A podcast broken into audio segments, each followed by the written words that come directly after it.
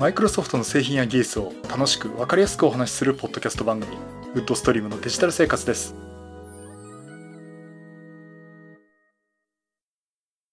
第495回目の配信になります。お届けしますの木沢です。よろしくお願いします。はい第495回目になります。この配信はクラウドファンディングキャンプファイアのファンクラブより皆様のご支援をいただいて配信しております。今回も安谷さんはじめ合計8名の方にご支援をいただいております。ありがとうございます。ご支援の内容に関しましては、この番組ウェブサイト、windows-podcast.com でご案内しております。もしご協力いただけるでしたらよろしくお願いします。また、リスナーの皆さんとのコミュニケーションの場として、チャットサイト Discord にサーバーを開設しております。こちら、ポッドキャスト番組電気屋ウォーカーと共同運用しております。よかったら参加してみてください。Discord サーバーの URL は番組ウェブサイトにリンクが貼ってあります。はい、ということで、えー、っとですね。先週、今週か、一週間、あの、ちょっと出張にずっと行ってまして、えっ、と、泊まりの出張でね、えー、5泊6日なんですが、えー、まあ、詳しいこと言えないんですけど、あの、夜中の勤務でした。昼夜、昼夜ね、逆転してるという、えー、状況でして。まあ、あのね、あの、こう、機械は一つなんだけど人は倍かけてという、まあ、いろんな事情があるあるのことやってたんですが、あの、夜中にね、うん、まあ、いろいろと、まあ、サーバー機とかね、いろいろいじってまして。えー、ということで、どうなんでしょうやっぱりあの、この話結構ディスコードでもね、フェイスブックでもしてたんですけど、夜中勤務の方ってね、結構おられるっていうこと。まあ、あの、職業上夜勤の方ともおられると思うんですが。いややっぱり昼より逆転するのダメですね。あの、夕方起きて、出張先行って、明け方と言っても、こう、残業する形になるんで、朝の8時ぐらいまで残業してですね、帰って、で、寝ればいいんですけども、あの、眠れないんですよね。だからね、結局、徹夜を2、3回やったような感じ。なんかね、どうしようなくもうバタって倒れるように眠れた日もあるんですけども、えー、そういうのがあってね、やっぱ体調、やっぱり慣れないことをするっていうのはね、えー、まあ、良くないなと言っても仕事だったんで仕方ないんですけど、えー、ちょっとそんな風に思いました。まあ、あと何回かあるかもしれませんけどね。うん。まあ、とりあえず、やっぱり人間は昼間起きてた方がいいなっていうのはちょっと私思いました。さて、ということでですね、出張先に、あの、個人のね、パソコンとか持っていけなかったんで、えー、とりあえず何にもできてないんですね。うん、何もあの、情報を遮断したっていうか、まあ、iPhone を持ってたんで、まあ、そこでね、Web とかね、Facebook とか見てたんですけど、意外と、あの、ニュースとかも全然見てなくてですね。ニュース何見てたかっていうと、ホテルの部屋にテレビがあるんで、うん、テレビ見ると、あの、吉本工業の話題ばっかりなんですね。あれびっくりしたのが、すごいですね。同じ内容を何度も、まあ、あの、皆さんテレビ見てる方はね、ご存知かと思うんですが、朝も夕方も同じ内容をずっと流してるんですよね。で、あの、一人の方がコメントを1分ぐらい喋ったっていうのが一回生放送であって、そのコメントをネタに10分15分ってネタを用意して同じ映像を繰り返してあの、持たせるっていうことをやってて。まあ、あの、この番組もね、いろいろと長々と喋っちゃうこともあるんですけども、ああやって番組を作らないと、やっぱ持たせらんないのかなっていうのは、やっぱり、うん、厳しいのかなと思いますね。やっぱり、あの、まあ、ちらちらでプロの世界があるんでね、いろんな事情があるんでしょうけど。あなんか、テレビ番組って大変だなと思いました思いましたね。うん一回見ればいいんですけど、おそらく一回見ると、その日一日見なくても大丈夫っていう。まあ、それはもう情報番組だけの話ですけどね。えー、ちょっとそんな風に思いまして。えー、ということで、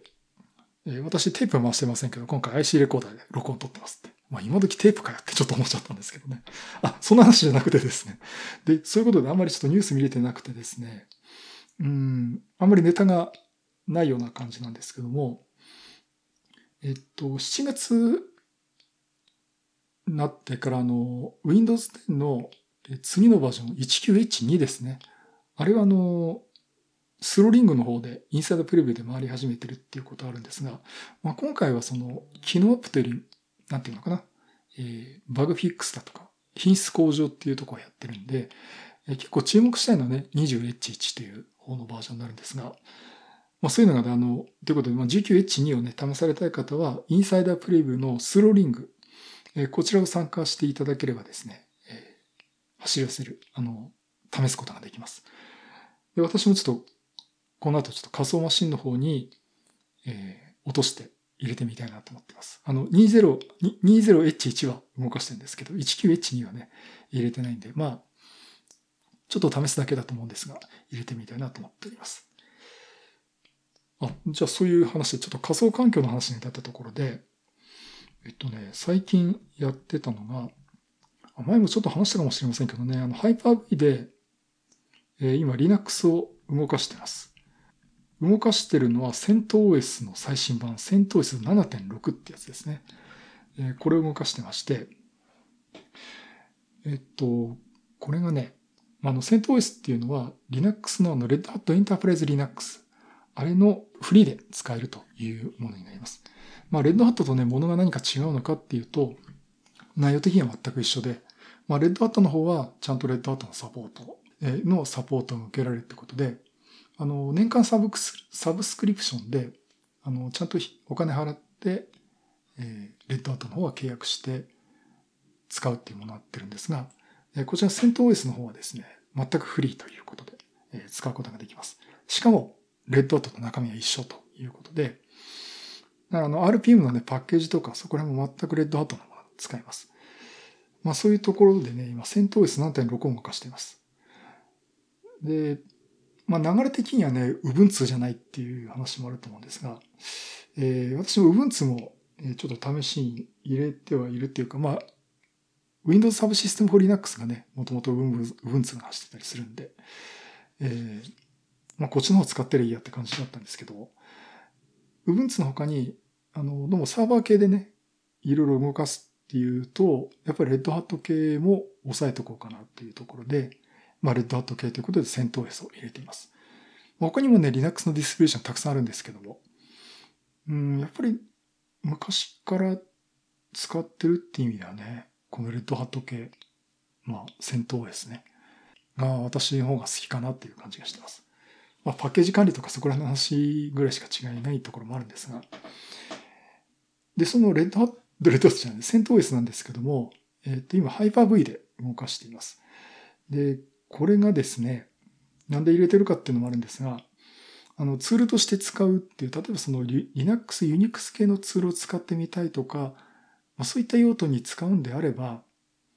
あの、Windows Subsystem for Linux だけを使ってればいいんですね。で、しかもその、Windows のファイルシステム上のものそのまま使えますし、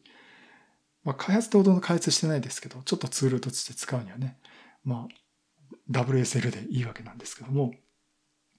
ただやっぱりその、サーバーとして使いたいとかね、本当に Linux のシステムに密着した形で動かしたいっていうと、やっぱりリアルな、リアルで仮想なんですけども、本当に OS そのもの動かしたいなっていうのがあって、今、セント OS を仮想マシン、ハイパー V に入れています。で、今、インストールはですね、あの、セント OS のサイトから、えー、ISO イメージを落としてきまして、で、ハイパー V でえっ、ー、と、メモリーはいくつにしたかな ?4 ギガぐらいにとりあえずしまして。まあ、8とかね、後で追加できるんですけども、とりあえず立ち上がればいいかなっていうところで4ギガにして、で、CPU コアですね。2つ。あ、これ CPU コアって言わないな。この仮想 CPU はいくつっていうことで、えー、2VCPU ということで2つ割り当ててます。で、この状況で使ってるんですが、もう実際ですね、この私のマシンが Core i5-9400F っていう 6, 6コアの6スレッドのマシンなんで、まあそのうち2つぐらい使ってもいつも使うわけじゃなきゃないわけですから問題ないですし、あとメモリーも 32GB 乗っけてるんで、実は 4GB なんて言わずにね、8とか16とか言われやっちゃってもいいんですけども、えっ、ー、とまあ、まあ6コア CPU でメモリー 32GB あるこのマシンなんで、もう全然メモリー4ギガね、2VCPU のあの仮想マシンを動かしても全然全く普段使ってる分に影響がないってことで使えています。で、さらにその、同時に Linux のサーバーとしてね、まあ実験機なんですけども、え使えてるっていうことで、まあまあこれいいんじゃないかなと思ってます。で、逆にね、あの、こういう状況なんで、えっと、ちょっと前に話したあの、えっと、3回、492回目で話したの、旧パソコン、今まで使ってた Core i7 の870とかね、あのマシン、使おうかなって話をしてたって思ってたんですけど、うん、仮想マシンでここまでいけんなら、まあ、わざわざ取っとく必要ないかなっていうところで。うん、まあね、売れるかどうかわかんないですけど、ちょっと手放そうかなっていうのも、まあまだ考え中なんですけど、えー、考えています。まあ、そういうところで、えー、一つのマシンで Windows 10も動かして、かつ Linux も動かすと。で、時々インサイダープレビューの Windows 10を動かしてみたりと、2011を試したりっていうことをしています。でね、あの、これ気をつけたいなっていうのは一応私の目から鱗的なところがあったんですけども、あの、Linux で今までずっともう長い間使ってるんですけども、ちょっと間ブランク空いてて。で、久々に使ったらですね、昔の技術ってそのまま使えるんですけども、今全然コマンド体系が違うものもあったりしてですね、あの、これ言ったら Linux 精通されてる方はね、もうバカじゃないかって言われそうなんですけど、システムコントロールコマンド、システム CTL コマンド、あれがあるっていうのです。ね、えー、全然気がついてなくてですね、一生懸命サービス立ち上げたりとか、落としたりとかね、そういうことやるとか、他のこといろいろ調べるのに、いろんな方法、昔から知ってる方法を使ってたんですけど、まああのシステムコントロールコマンドがあんなにいろいろできると思わなかったんで、えー、まあそういったこともあって、うん、あとは時計同期の方かな。クロニックっていうのがあるんですよね。うん、昔はあの時計同期って NTP デートコマンドで同期させたりとか、それをクローンで動かしてね、定期的に時計同期させるとかっていうのをしてたんですけども、今それは別にそういう専用のサービスがあってということもあってですね。まあ、そんなこともあって、うん、やっぱりちょっとこういうのはね、こまめにいじって、あの、勉強してないといかんなっていうふうに思いました。まあそうですね、Windows 10だって相当変わってますからね。前ちょっと私 Windows 10の前のバージョン、あの LTSB のバージョンを使ってるところがあって、そのバージョンいついつのものかっていうと、2015年の Windows 10なんですね。あのバージョンで言うと1507か、ノベンバーアップデートかな ?1511 か。もうあの、普通だったらサポート切れてるんですけど、LTSB だと10年間のサポートがあるんで、まだ延命されてるんですけど、その Windows 10立ち上げていじった時に、まあ違うんですよ。違ってたんですね、前はね。ていうか今が変わっちゃったんですけど、うん、スタートメニューから、あれ？これできるはずができないとか、あ昔の Windows 10不便だったなっていうか、今じゃ結構快適に使えるところが前はこうだったんだっていうのがあって、まあそういうのもあると、まあやっぱり Windows 10は使い続けてるからね、分かってたんですけど、まあそれだけやっぱり何世代か変わるとですね、OS の細かいところで使い勝手変わってくるのかなと思いました。まあそれを今回 Linux を持ってですね、えー、体験したという感じです。うん。だからね、あの、Linux、Ubuntu っていうかね、Windows Subsystem for Linux WSL ではいろいろじっては見てたんだけど、そこら辺こうシステムいじるってところでは、あの、WSL ではそこまで使えませんので、まあちょっとサーバー側としてね、Linux 使ってみて、まあいろいろと思うところありました。えっと、それとあの、よくあ気になってたのは、ハイパー V とかで仮想環境でですね、GUI 使うと、あの、まともにグラフィック画面が描画してくれなかったりとか、あとマウスのキャプチャーしてくれないって、これキャプチャーっていうのはその仮想マシンの中で実際のマウスの動きをちゃんと捉えてくれないっていうことが昔あったんですね。だからあの、ハイパー V で Linux 動かすって結構厳しかった時がありました。で、立ち上がってもネットワークが繋がんないとかね、えー、そういうのがあったんですけど、今今はね、全く問題ないです。もうネットワークももちろん繋がるし、あこれもちゃんとハイパー V の設定をしたという前提ですけど、あとはグラフィックに関してもですね、全く問題なく、使えています。まあやっぱりその、ハイパー V 側もね、改善はしてるわけなんですけども、まあそういったところで、えー、まあ割と普通にね、Windows を仮想マシンの Windows 動かすのと同じように仮想マシンの Linux 戦闘 OS も使えてるなっていう感じがしています。うん、ということで。やっぱりね、あの、キーボードパクパク押すと気持ちいいですよね。これ何回か前も話しましたけどね。まあそういったところで私はもう Linux 大好きなんで、えー、これからもちょっと並行して、まあ並行してたら MacOS もそうなんですけどね。まあ、パソコン用 OS は、まあ今出てるやつをね、いろいろ一通りいじってみたいなと思っています。はい、えー、以上、ハイパー V で Linux 戦闘 OS を動かすという話をさせていただきました。さて、じゃあもう一つ。これニュース記事とかにも出てたんですけども、動画の再生ソフト、えー、VLC プレイヤーっていうのがあります。まあ、これ非常にあの有名なソフトなんですけども、VLC メディアプレイヤーか、正確にはね。えー、これがね、あるんですけども、あのー、これ実際私も使っています。えー、何使ってるかというと、DVD の再生に使っています。あのー、Windows 10って普通、標準でね、DVD 再生できないんですよ。これみんなびっくりするんですけど。で、まあ、私 DVD を、今更ね、光学メディアかって言われそうなんですけど、君の名はってアニメやりましたよね。あれがあの、私の倉庫のヨドバシカメラ、マルチメディア横浜で1枚1000円で売ってたんですね。これ買おうってワゴンに置いてあって、買って、まあ、あの映画私結構好きなんで、もうこれ DVD 買っちゃったってことで。それを見るっていうのと、まあ、あと、どれとは言いませんけど、あるライブビデオがですね、DVD とブルーレイでしか出てなくて、どうしても動画配信してくんなくてですね。うん。で今度ね、それの新しいやつが8月14日発売なんですけども、これも動画配信はしてくんないっていう。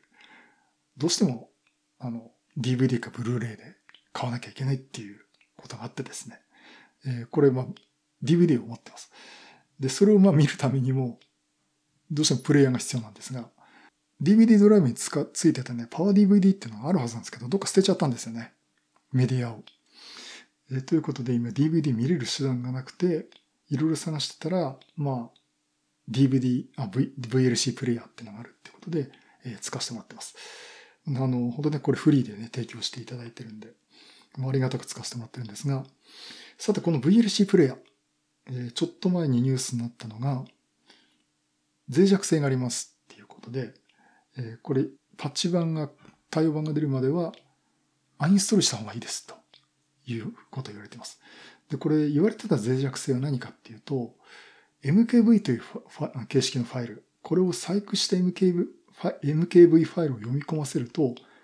ヒープ領域のオーバーフローが発生します。というものです。で、結局 VLC 自体がクラッシュするんだけども、オーバーフローした領域にいろんななんかいろんなソフトゴニョゴニョっとうまい具合にコード入れると、乗っ取られちゃって、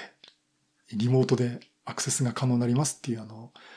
理屈がわかるようなわかんないような説明があるんですけども、えー、そういうのがあって、まあ、脆弱性があって非常に危険度が高いですっていう話が、ニュースが流れました。で、私はね、これ VLC プレイヤー入れてたんで、あ、まずいと思ってたんですけど。で、実際はですね、これ誤報だったんですね。あの、この対策自体は、もうずっと前にされてるもので、ずっと前って16ヶ月前にされてるもので、あの、なんでこれ間違いが起きちゃか、起きちゃったかというと、この脆弱性を報告した人が、Linux の Ubuntu の18.04、だこれ2018年の4月の Ubuntu に入れて、そこに使用しているライブラリが古かったということで、これ LIBBML っていうスペルのライブラリですね。これが古いっていうことで、結果的にこの脆弱性があるっていうふうな報告をしてしまったということになってます。で、これですね、あの、VLC としてもバージョン3.0.3というこの16ヶ月前にリリースされたものですでに対策済みで、今の最新版はバージョン3.0.7.1です。ということでですね、実はこれ誤報でしたっていうのが後で追加でニュースが流れてました。あの、まあ、誤報でしたっていうところもあれば、実はもうすでに対策されていましたっていうことでね、え情報が出ています。まあ、ということで、あの、VLC プレイをお使いの方、まあ、あの、もうず、ね、16ヶ月前の話なんで、えー、大丈夫だと思うんですが、最新版じゃない方、とりあえず、あの、今 VLC のね、サイト、VLC プレイのサイト行って、3.0.7.1っていう最新版がありますんで、それを入れてね、ちょっと最新版にしとくということを強くお勧めします。まあ、最近入れた人は大丈夫っていうことで、私のところは一応バージョンも確認して大丈夫でした。はい、ということで、まあね、あの、評価する元の方も、あの、最新版に気をつけないとね、これ誤って報告してしまうってことがありますんで、まあ、人間はミスはつきもんですんでね、あの、そんな責めるわけではないんですけども、えー、まあ、やっぱりちょっと常に新しいバージョンにしておく必要があるのかなと思いました。はい、以上、VLC プレイヤーの脆弱性の問題の誤報についてのお話をさせていただきました。はい、第495回は Hyper-V で Linux 戦闘 OS を動かすという話と VLC プレイヤーの脆弱性の誤報についてお話をさせていただきました。いやいや、うん、これね、工学メディアのプレイヤーね、もういいだろうと思うんですけどね、なかなか脱却できないっていう感じなんですけども、どうしようかな。うん、今ね、ちょっとプレイヤー買っちゃった方がいいかなっていうか、あと、もう、ブルーレイのね、ドライブ、私まだ DVD なんです。ブルーレイ持ってないんですよ。実際そのブルーレイに記録するってことももうねえだろうっていうことで、今更ね、光学式メディアに記録するってこともないし、ブルーレイももうあんま見ないよねと思ってて、動画配信もありますしね、思ってたんですけど、やむを得ない事情っていうのはどうしてもあってですね。とにかく8月14日に発売になるんで どうしようかな、プレイヤーっていうかドライブを買おうかなってことで、この前のドスパラで物色したら、パイオニアのドライブが1万2000円ぐらいかな。というのもあるんですが、あの、据え置き型のですね、本当にパナソニックとかソニーから出てる DVD、ブルーレイプレイヤー。あれもですね、それより安いんですよ。あの、1万円するかしないかぐらいで、で、ちょっといいモデルにすると、ネットワークつながって YouTube 再生とか、あとは契約してないですけど、Netflix とかね、えそこら辺も見れるってところで、うん、末挙型っていうのもいいかなっていうふうに見たりとかね、えー、してます。まあまあ、ちょっとそういったところで、えー、まあそこら辺も考えたいなと思いつつ、ね、まあいろいろ欲しいものもあるんでね、はい、そういうことで、またいろいろネタを集めてお話したいと思います。またよろしくお願いします。